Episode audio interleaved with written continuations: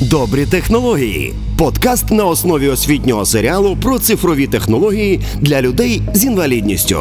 Щовівторка Дмитро Щебетюк та Уляна Пчолкіна знайомлять нас з допоміжними технологіями та сервісами, вбудованими функціями та додатковими налаштуваннями для зручного користування без обмежень.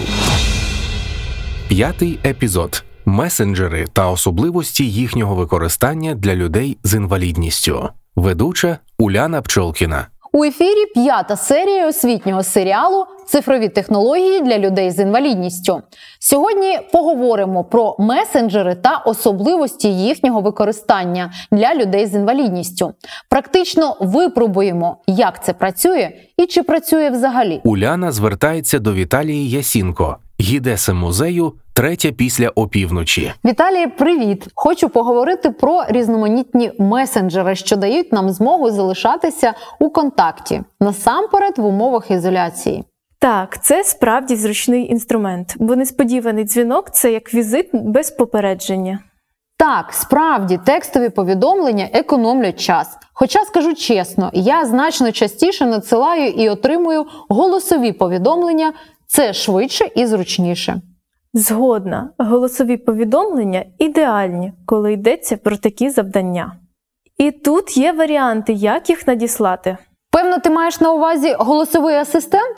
Так, У гаджетах Apple це Siri, у інших OK Google або спеціальні програми, завантажені у Google Play. Наприклад, Дуся. Помічник перетворить голос на текстове повідомлення. Щоправда, кожне слово важливо вимовляти чітко і називати усі розділові знаки. Також варто пам'ятати, що ім'я абонента має бути занесено до телефонної книги, і зазначити його потрібно саме так, як записано у контактах. Далі надсилається повідомлення голосом або уручну. Також голосові повідомлення нині працюють і у месенджерах. Е, Віталія, вони усі підтримують цю функцію. Так, всі, якими користуються в Україні: Viber, WhatsApp, Telegram, Messenger, Signal. Є кнопка відео та аудіо, яка за потреби легко перемикається на потрібний формат. Дивись, як це працює в Телеграмі. Віталія демонструє додаток на своєму смартфоні. Ось так вмикаєш, проговорюєш текст. Ульяно, кома, привіт, крапка. І відправляєш. Голосові у Телеграмі досить зручні, а ось якість звучання краща у Facebook месенджері. А наскільки зручно набирати текст ручну? Не дуже зручно, але також іноді цим користуюся, адже телефон може неправильно розпізнавати мої слова. Для цього я редагую текст вручну. Найкраще тут підійде клавіатура Google. Для цього потрібно натиснути кнопку голосового вводу і проговорити текст. Як справи, Уляно? Знак питання. Ось так це працює. Добрі технології. Зовсім забула. Віталії, завтра о 10.00 у нас нарада у Zoom. Ти ж долучишся? Так, все ок, я буду. Усі підтвердили участь, крім Андрія. Давай підключимо перекладача і усі разом поспілкуємося у Zoom. А я поки що напишу текстове повідомлення Андрію. Уляна та Віталія зв'язкуються з Андрієм Корнієнком та перекладачкою жестової мови з допомогою відеозв'язку у програмі Zoom. Андрію, привіт! Хотіла підтвердити щодо завтрашньої конференції. Усе ок? Перекладачка озвучує Андрія. Привіт. Так, звичайно. Буду вчасно. Про презентацію пам'ятаю, вже майже готова. Дякую тобі. Тоді усім до завтра. Дякую. До зустрічі. До зустрічі. Далі Уляна продовжує розмову з перекладачкою жестової мови Наталією Кравцовою через відеозв'язок у Zoom. Наталія, дякую вам за допомогу. Ми зараз приймаємо участь у освітньому серіалі. Отож, хочемо запропонувати вам долучитися до цієї ініціативи. Хочу поставити вам кілька запитань. Так, звісно. Яким месенджером для перекладу ви користуєтесь найчастіше?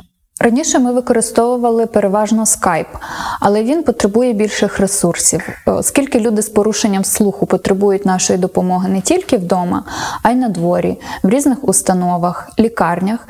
Тому ми використовуємо для зв'язку різні месенджери. Найчастіше це Viber та Telegram.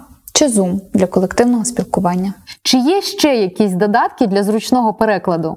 Для нечуючих у Telegram є чудовий бот, який перетворює голосове повідомлення на текстове. Також є сервіси з перекладачем через додатки. А як найкраще взаємодіяти з перекладачем жестової мови на відстані? Є певні поради, яких я рекомендую дотримуватися в такій комунікації, працюючи з перекладачем жестової мови дистанційно. Уточніть робочий час перекладача і чітко його дотримуйтесь. Попередьте перекладача про потребу перекладу. В разі нагальної ситуації перед дзвінком напишіть повідомлення і запитайте, чи може перекладач з вами говорити.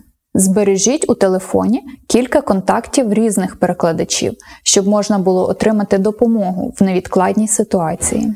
Намагайтесь говорити коротко, обміркуйте своє запитання, викладайте його стисло, чітко. Переконайтеся, що якість зв'язку та фокус камери достатній, щоб перекладач побачив і зрозумів ваші жести.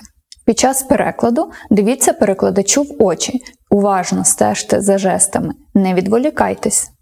Не перебивайте. Якщо чогось не розумієте, перепитайте. Пані Наталі, дякую вам. Будь ласка, звертайтесь. Ми з вами переконалися, що месенджери працюють ефективно і для людей з інвалідністю значно спрощують спілкування, допомагають залишатися на зв'язку, оперативно надавати допомогу. Навчайтеся разом з нами нового. У наступній серії поговоримо про те, як зручно та безпечно здійснювати покупки. До наступної зустрічі. Добрі технології. Подкаст на основі освітнього серіалу про цифрові технології для людей з інвалідністю. Слухай на радіо Сковорода та дивись на порталі Дія Цифрова освіта. Проєкт втілюється за підтримки фонду Східна Європа у рамках імплементації програми ІГЕП, що фінансується Швейцарією.